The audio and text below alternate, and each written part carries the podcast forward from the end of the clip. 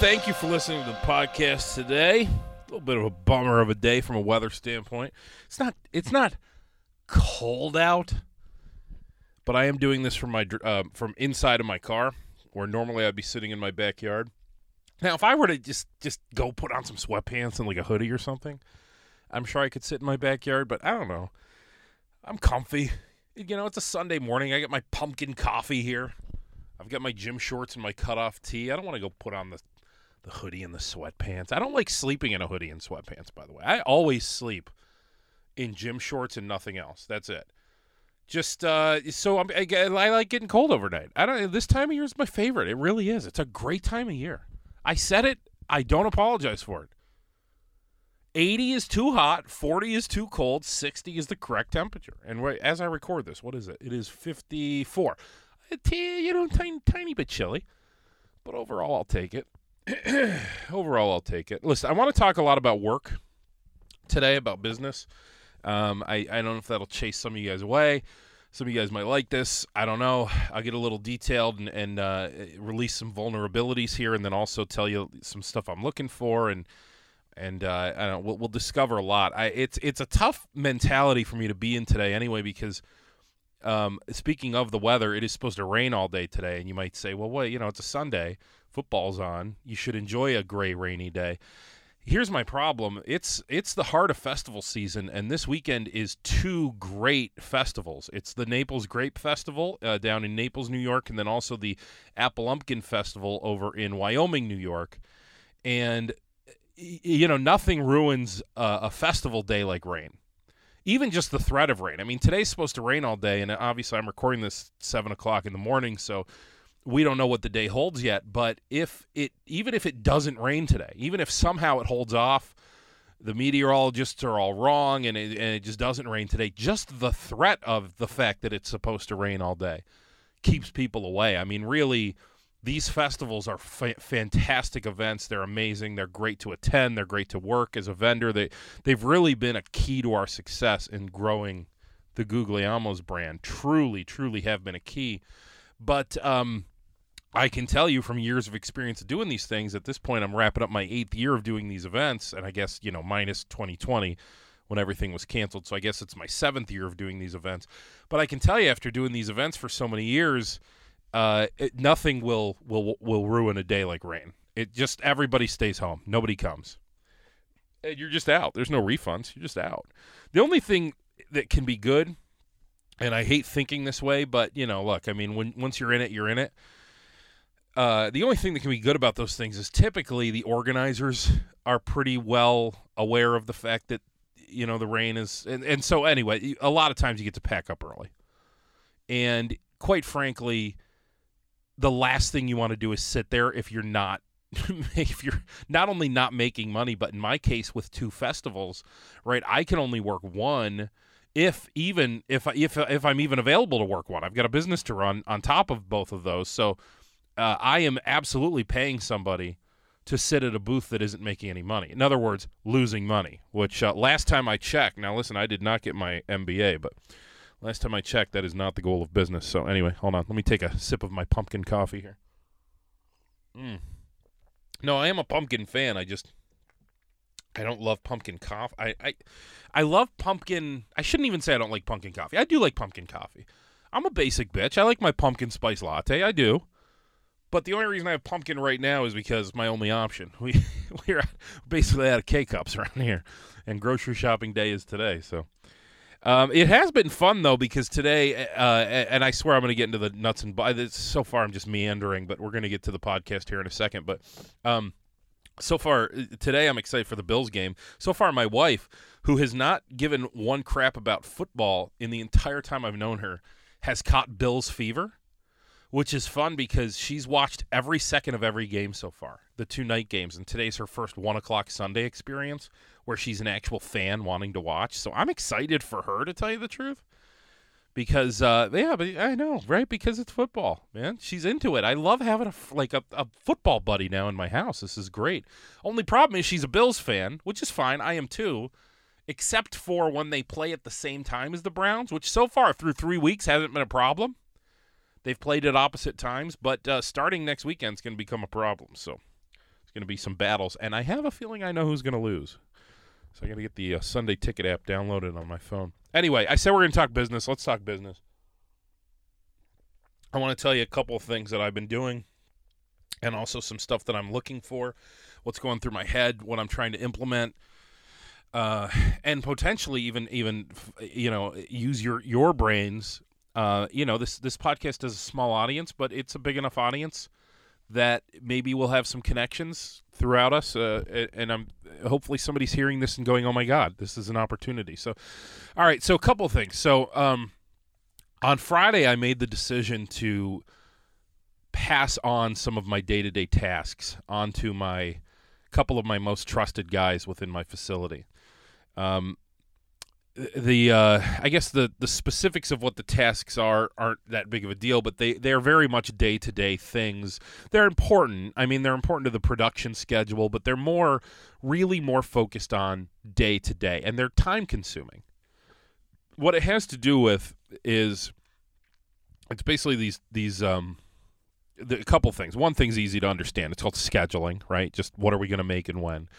But scheduling is a little bit more complicated than it sounds like because of the fact that you're running like a bottling line and you have to watch out for like ingredients and allergens. And so scheduling is a, there's a little bit more of an art to scheduling than well, I shouldn't even call it an art. It's a little bit more of a science, to be honest with you, to scheduling than just picking what we're going to run next, right? It's it's more like, well, we're going to run the same bottle all day, or we're going to run the same recipe all day, or we're going to run the same allergen all day, and uh, and trying to minimize the amount of times that we change over between those different things. So that was one thing, and but but to be honest with you, as much as that is a little bit complicated, it's not that complicated. And I've got a, a, guy or two at least on my staff who are capable of doing that. And so I said, you know, what am I still doing this for? And then uh, beyond that is something else called batch records, which is um, that is creating the actual work order for the next day's production. So, just as an example, let's say tomorrow we're making uh, Guglielmo's marinara sauce. Somebody has to create, and it's usually a three page document that's going to detail everything. I mean, we're talking about you know see how much of this I can remember. So it's going to have things like prepare to prepare to be bored. It's going to have like product ID, how many gallons are we making, what's our expected yield in packaging, uh, what's the lot code, who's working on on this, which kettle are we doing it in, what time are we doing it. Um, uh, you know, that's the day before section. Then day of section is going to have the formula, uh, packaging, all the lot codes uh, all of the what we call critical control points, which is going to be temperature, pH, you know, inversion, all the different things that go into making sure that the product is safe. Then there's going to be a whole labeling section, and then finally what, what's called a 24-hour section, which is the section that actually gets done the next day, or in our case, two days later. That's kind of the final check on safety and quality before the product actually gets released. Now, it's a really, really, really important document because if we mess up that document, we potentially uh, don't. I mean, think about it. If you make if you mess up that document, you could make the sauce wrong to begin with, or second of all, you could make it uh, unsafe somehow if you mess up that document. So it's a really important document, but nonetheless, it's not rocket science, and it's something that I think I've got teammates that can do. I think I got guys that can do this. So I I passed it on to my people, and uh, both of those tasks were taking me, depending on the day. I mean, an easy, easy day that can just be like an hour. Uh, and, and, you know a tougher day that could be a couple hours but then also procurement which is the big thing which i passed on uh, is the act of making sure that we have everything in house that we need to be able to run the products we want to run uh, but also, the second part of procurement is also making sure that we're getting the best deals possible on all of the things that we need to run what we need to run. And so that that was the big chunk. So right, that the pr- procurement, scheduling, and batch records, which was taking up, you know, a decent amount of time. And I was looking at my week, and I'm going, look, this is this my job here. I'm not doing my job well, is what I thought. I just started beating myself up and going, I don't think I'm doing my job well. I think we've got a nice system here in terms of how to grow this thing. I think we've been very lucky. It's been an incredibly blessed thing to watch this business grow over the last couple of years quickly. And uh, you know, I'm looking at it going, okay, so who do I have here? I've got I've got me, right? I've got my partner Tom, who's my mentor. Uh, but beyond a mentor, he's just a fantastic business partner. He's got a great business mind. And I and I look at him and I see him as somebody who's sort of in charge of making sure the ship is heading in the right direction and looking at a year from now, two years from now, even five or 10 years from now. He's got an eye on that goal. And are we heading towards that goal? And then you get to me, and I'm the CEO. I suppose I'm the day to day in charge guy, but really my focus is more on the long short term. So, in other words, onboarding new clients over the course of the next couple of months. Three six month outlook 12 month outlook. And sure being part of those conversations with tom about a year two years five years and ten years from now. Of course of course. But the actual day to day the the getting it done today this this business and look i'm i'm lucky to be able to say that i remember when this business was something that one person could just kind of strap to their back and just bootstrap and make it happen. You know it was called uh, my friend Lauren taught me a term. Lauren, what's the term? Muscling the business. That's right. You could really muscle the business a couple of years ago. You really could. I mean, one person could come in and just kind of say, like, we're getting this done today. And we're beyond that. We're, we're to the point now where there is no one person anymore that can just make it happen by themselves. This thing is too big for that. And, and I'm honored and delighted to see that. It's also a little bit scary, though, uh, because, you know, you need a full team of people doing their job every day, and we have that. I'm happy to say we have that, but uh, it's it's a little scary when you know it's out of your hands, right? What would happen if just nobody showed up tomorrow? I can't I can't do what we're supposed to do tomorrow by myself. No human could. So anyway, I've got, you know, my my guys who've kind of turned into my management team. It's these I keep saying my guys. It's these two young men, Nick and Dan who are young but fantastic, uh, great, great kids, ph- phenomenal souls, people I love being around and, and seeing be around my business. And I'm just so honored every day that I see these two young, bright people at my business, and uh, and I think they're capable of handling that whole thing. Everything I just laid out, the the batch records, the scheduling, the procurement. I think they're they're capable of it. And it's not like I'm uh, it's not like I'm gonna shun them. You know, I mean, they got a quick question. Of course, they're gonna have some quick questions. Hit me up with a quick question, no problem no problem. But I, I think that for the overall health of my business, I have to change my own job title. I, I think I have to really become more of a CEO and less of an operations manager. I just think that shift, I think it's time for that to happen. So I, I pulled the trigger on it on Friday to finally make that happen, which means I'm thinking about bigger things. And I'm thinking three months, six months, 12 months out, which brings me to you. Help me out with this. I am I'm looking at a couple of positions I want to create to help grow the business even further. And one of them is actually kind of a callback to something we've already talked about on this podcast, and that is festivals, events. I have this vision where we have a, a full time em- employee, but they're a little bit more than an employee. Maybe they start out as an employee, but I can really see them becoming, you know, listen, I mean, I could really see them becoming more like the the president of a division if this thing were to really really continue to grow. It's I think we're ripe to create this new division. But when I say create this new division, I want to make no qualms about the fact that I think it needs to start out as a one person division and grow it. And so I need somebody who's entrepreneurial, uh, who maybe thinks to themselves, hey, I really, really would like the opportunity to grow something but not necessarily have to take on all of the risk involved in that. So here's here's the idea in general, and it is we do these events. These events are are somewhat lucrative. They they do pretty well. And that's with us just selling my pasta sauce. So what if starting next year we we actually pivot and instead of just selling Guglielmo's pasta sauce at this booth, we get a whole new booth, whole new display but now it's a craft cannery booth, craft cannery display. And we do some shelving. We really change things up. Some shelving along the walls, maybe. I don't I don't have the layout figured out yet. Honestly, this could be the, the person's job who we hire, but we um we turn it into like a little country store feel. And people can actually enter our little 10 by 10 booth and have many options, not just my pasta sauce, but why can't we sell many of the other products that we sell or that we make at Craft Cannery?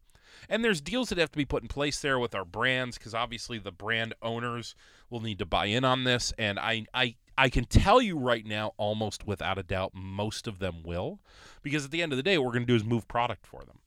You know, I mean, they they should end up making money off of our work, which I can't imagine anybody having a problem with that.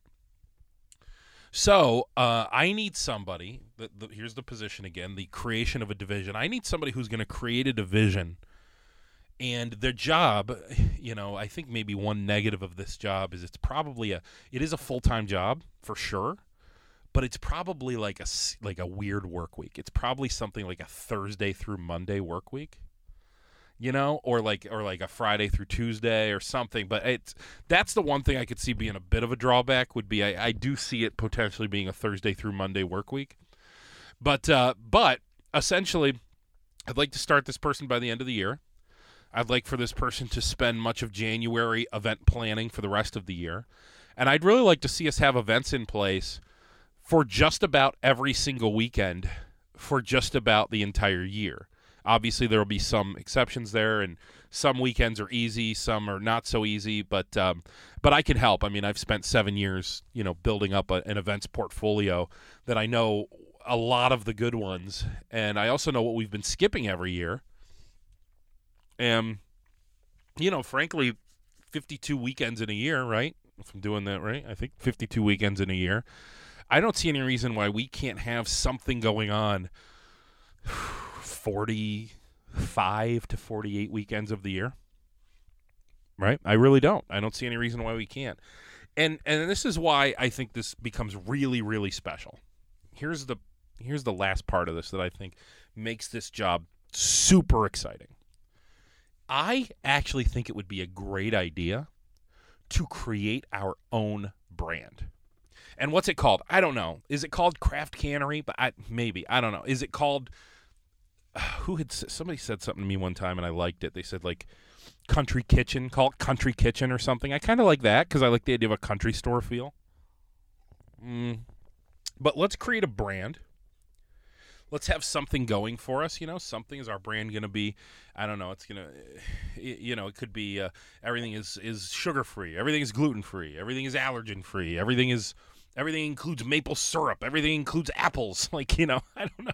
I don't know. It should there should be some sort of a.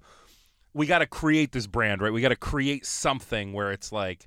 I don't know, just to run with that last idea. Let's say uh, we use, you know, we're in apple region here, so we're going to use apples in everything. So it's it's um apple barbecue sauce, it's it's apple jam, it's apple salsa, right? Like just uh, on and on and on down the road of all the different condiments you can create with apple or apple cinnamon or something and so we create this brand and we uh, and and you know and, and i would like for this person to really head that up. Let's create the brand. Let's let's we'll work together obviously but let's create recipes. Let's create an actual logo. Let's and let's hit the road with this thing and let's make it so that you can pack up a truck and head to a, uh, an event every single weekend pop up a tent put up your shelves fill your shelves with all the products that we make plus our own brand of stuff and and you know bring home bring home uh, uh, some nice bacon every single weekend.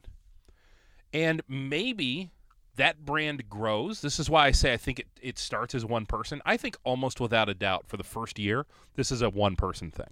I really do. Maybe two perhaps two. Maybe you get like a part-timer to help you on the actual weekends working the actual event. But but for the most part i think that this entire division has one full-time employee. Um and then if it goes really well, the following year we expand. The following year we say, okay, now we're going to send a couple of event crews out every weekend. I want to have a crew in uh, uh, between Buffalo and Rochester, another crew between Rochester and Syracuse. So we'll try and do two two events every weekend, or even three for that matter.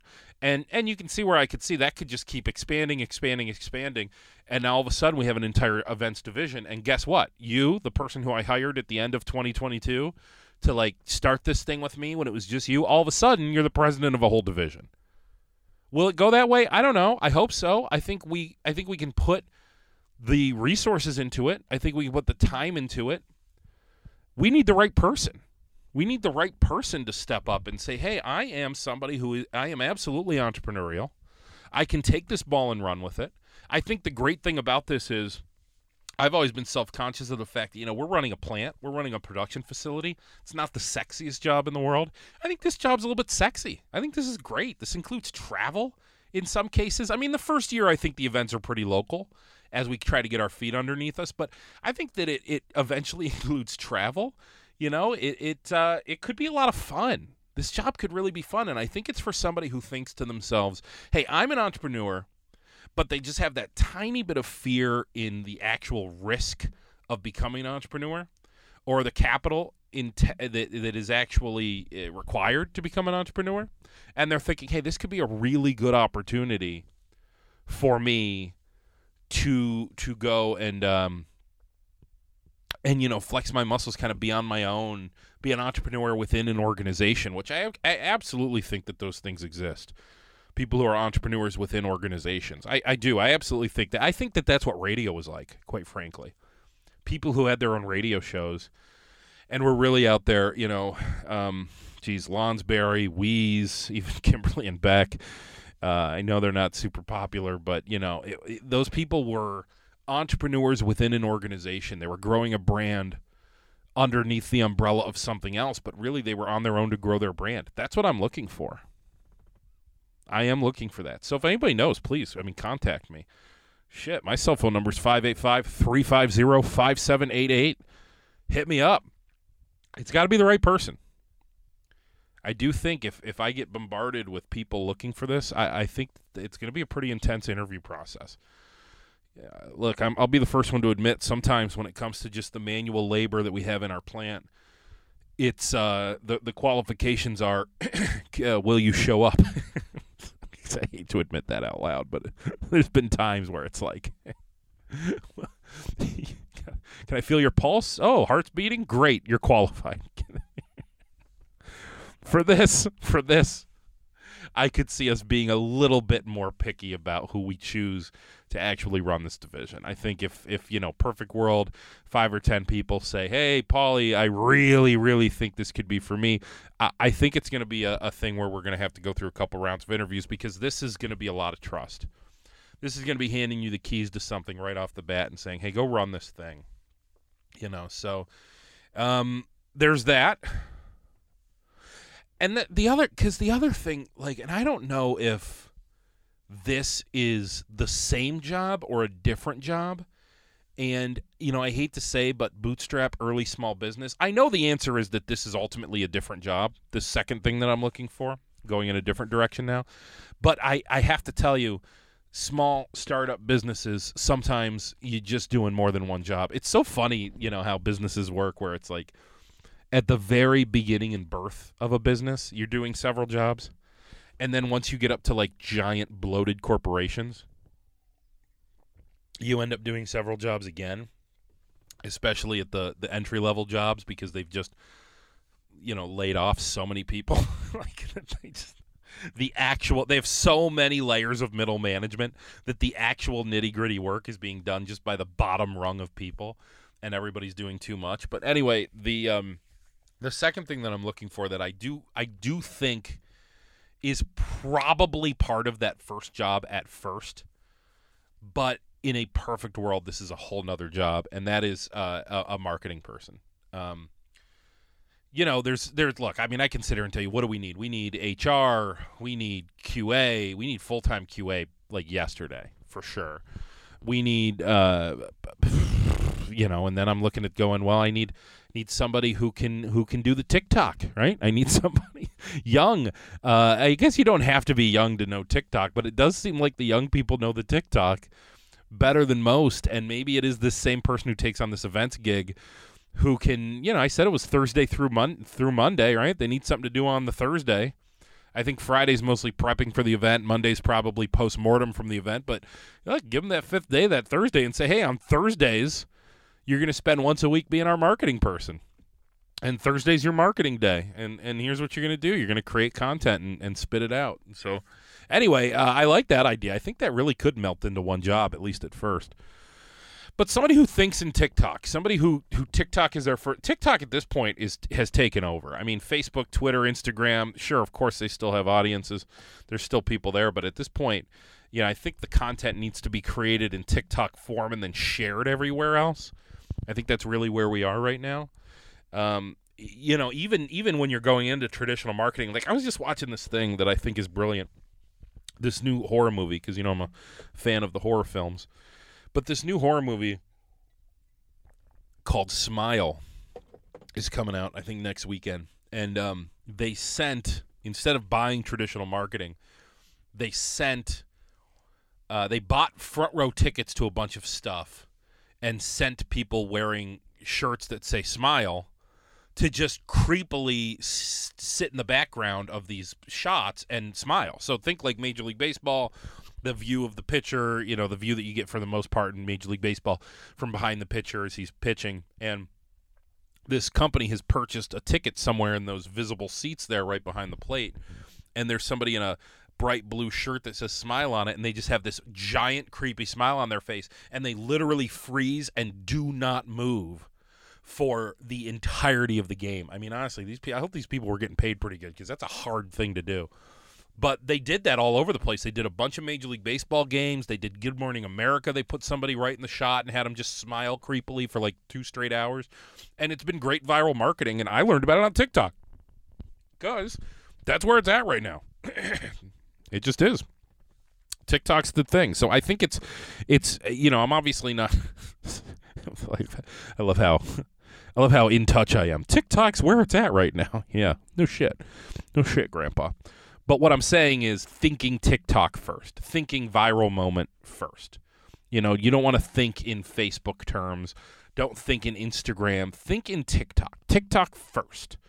That's where your content gets created. And then, of course, you still share it on your other platforms. You have audiences and followers on those other platforms, but you share it in TikTok form. TikTok does a great thing for you, too. When you download one of your own videos or pieces of content that you made,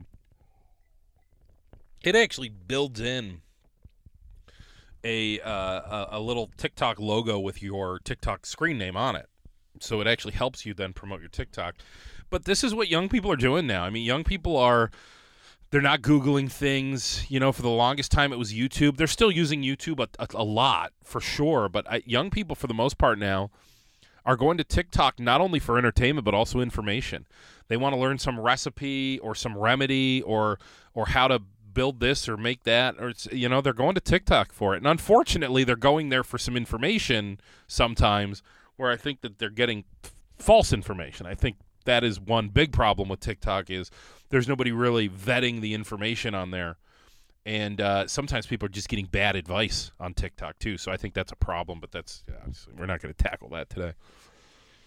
So, um, I don't know this new rule. You know who runs this new rule. I don't know who it is. I, like I said, it's something that I think we'll probably want to do a somewhat intense interview process for.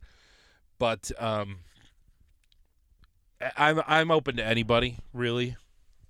I've been reading a lot recently, or hearing a lot, I should say, uh, that has made a lot of sense to me because I've been getting a little pissed off about the generational sort of wars that we have, and they're not real wars or anything, but it's it's you know the boomers thinking everybody younger than them is is is uh, lazy, and Gen X thinking that everyone under them is lazy, and the millennials looking at the Gen Zers and saying they're lazy, and the Gen Zers saying that they're they're the ones who are going to change the world, and and everybody kind of being just really firm in their stance and not realizing that that shit happens for every generation.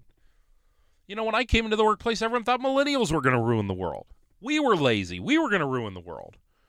Right? And, the, and and I bet you, you know, 30, 40 years from now, Gen Z is going to look at whatever whatever the 22 year olds are called at that time, they're going to say they're ruining the world. But I have some defense I, I've been hearing about of Gen Z that I think makes a lot of sense. And it's basically a couple of things. First of all, the notion that the young kids don't want to work well, it's not necessarily that they don't want to work, it's that, hey, grandpa, you won't get the F out of the way. There is a traffic jam in the American workplace like there has never been in the past, where you've got baby boomers still sitting in positions of power and the generations are just starting to pile up behind them. Because who's going to replace a baby boomer in the uh, in the senior management position? It's probably going to be Gen X, right? Well, guess what? Gen X is already closing in on at this point. What Gen X has got to be at most 20 years from retirement, 10 years from retirement. Gen X, I'm not sure exactly. Hold on, let me look this up. What age is Gen X? Hey Siri, what age is Gen X? So Gen X is somebody between 42 and 57 right now. Assuming the retirement age to be 66, that means that there are Gen Xers right now in their mid 50s still waiting for that last promotion. Now you might say, okay, not the worst thing in the world, sure, until you start to look at the millennials who are sitting behind them in that same line, waiting to get to senior management. And now you've introduced this fourth generation, the Gen Zers, sitting behind the millennials, waiting to get to senior management. And so what you have in the workplace overall is just a giant traffic jam. There's no place to go. You can't move up because people don't move on or move out. Instead of retiring at 66, boomers are staying in their jobs until their mid 70s. There's boomers in their jobs in their early 80s stopping Gen X from getting into those jobs until they're at retirement age. So they either never get into the job and retire, or they get into the job and they do the same thing the boomers did and they keep the millennials out until the millennials are too old, and it just goes on and on. There is a traffic jam in the American workplace. And uh, so the jobs that are available for Gen Zers are unfortunately generally pretty entry level and frustrating. And you might say, well, look, they're young. They should do entry level jobs. I agree with that. I do agree with that. Nonetheless, they have to see hope that they're going to go somewhere. Of course, they should have to do entry level work for a couple of years. I do. I, I believe that too. But they have to understand or see within your company that there's room for growth. They have to see the positions are available for them to go somewhere in 10 years that is bigger and better than where they are right now, and 10 years after that, and 10 years after that. Plus, you know, the the other thing, and this is a little bit more of just a personal thing than a professional thing, but I'm sick and tired of people blaming Gen Zers for being weak or or or just you know overall mentally weak or or just they, they don't work so hard. They Gen Zers have had to deal with one thing so much harder than any other generation has had to deal with, and that's been social media.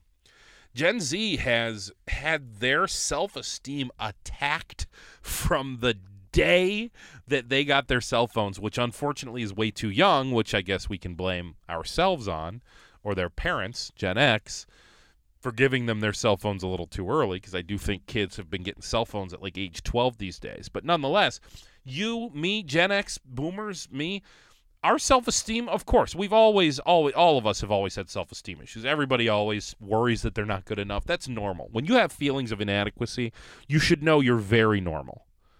That is a very normal thing. You are not the only one who wonders if you're not good enough. Everybody wonders all the time if they're not good enough.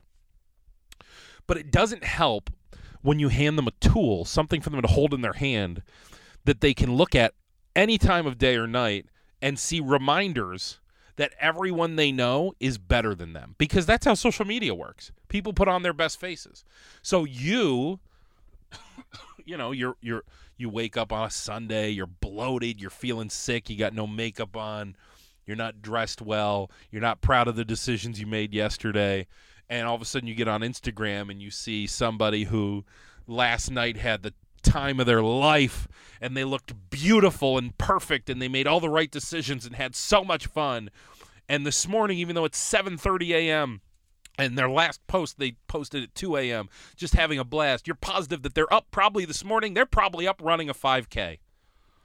And of course, that's all bullshit. They posted the absolute most curated series of photos that they took last night, and they're not up running a 5K this morning.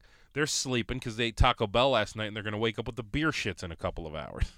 but they don't show you that.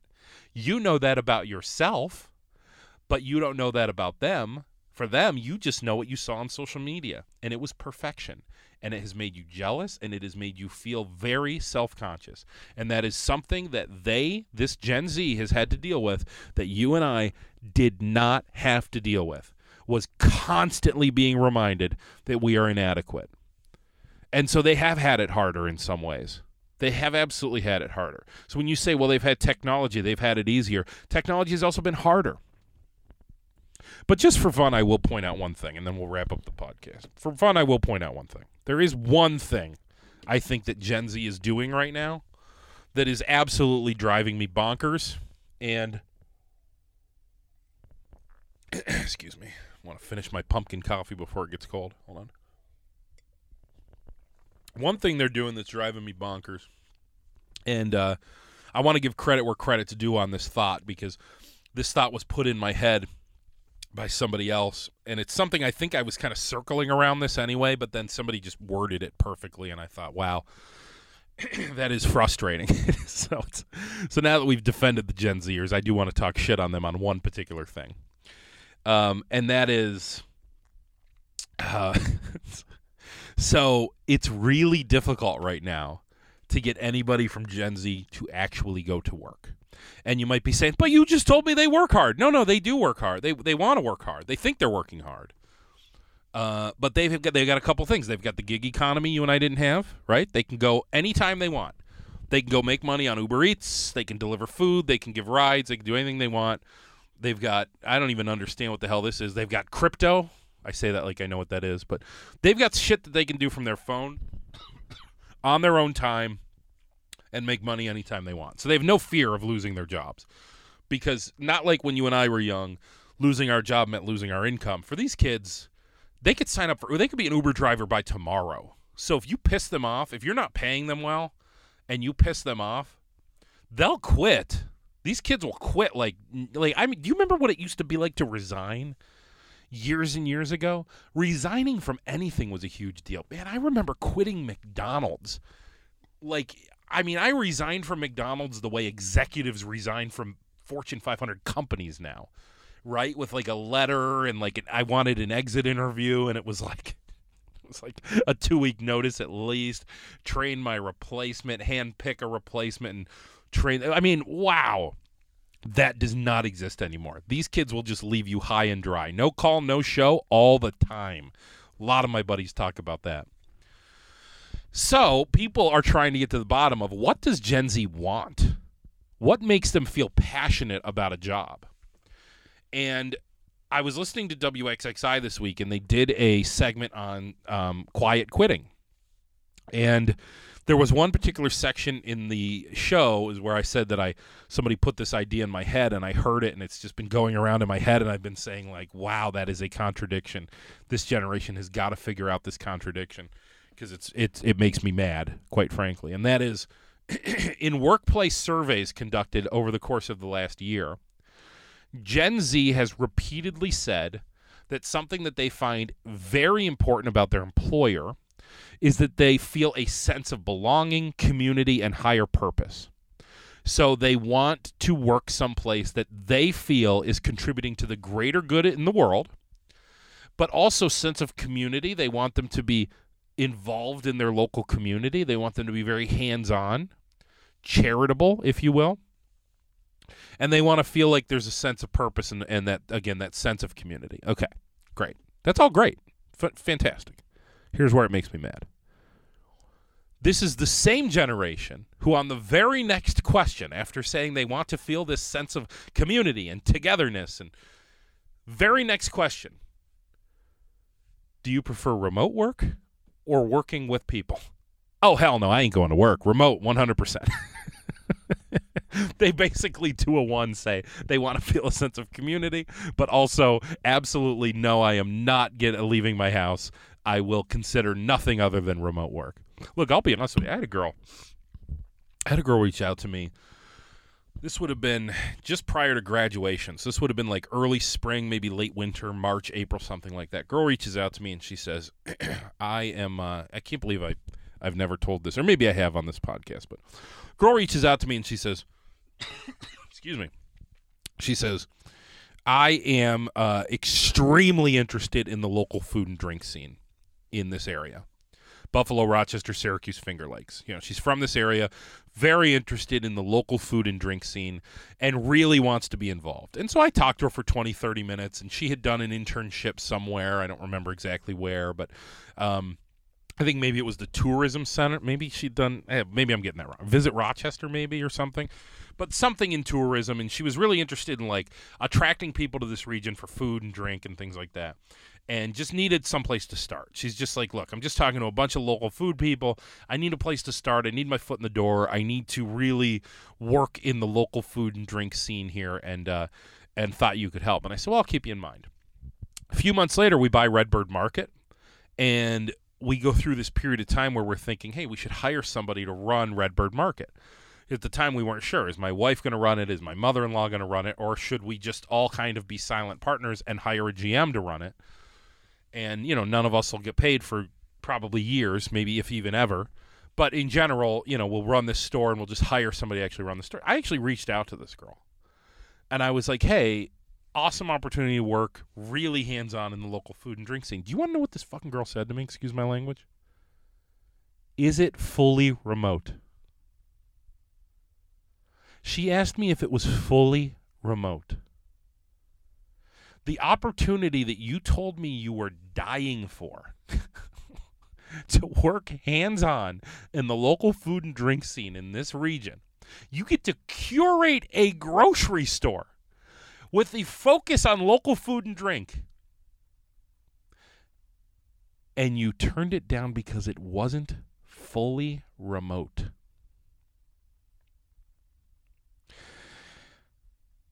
That's a tough one.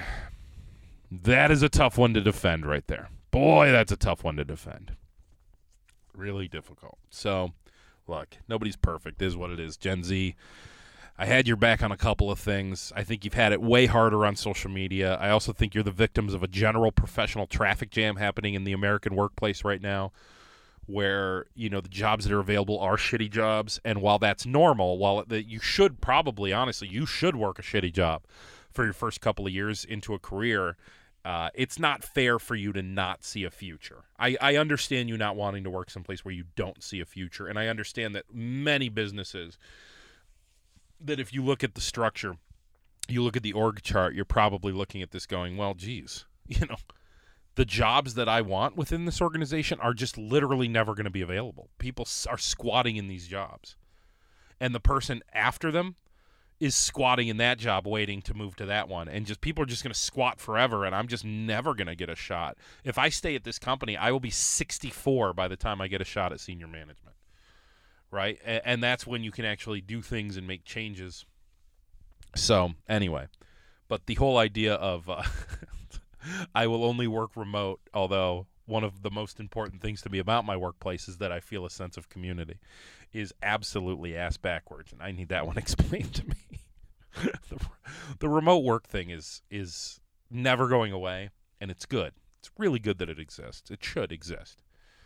Um, the hardest thing I think that we're having I think the thing that we're having the hardest time with in this country is explaining whether it's good or bad remote work because the answer is that it's neither. The answer is that remote work is always going to be a specific formula. What is the job and who is the person that's being asked to do that job? And every single situation is going to be different.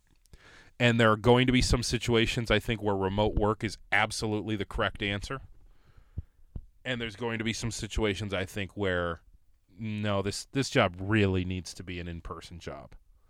And and we are so busy trying to decide overall whether remote work is good or bad, and it, it we're just never going to come to a decision there.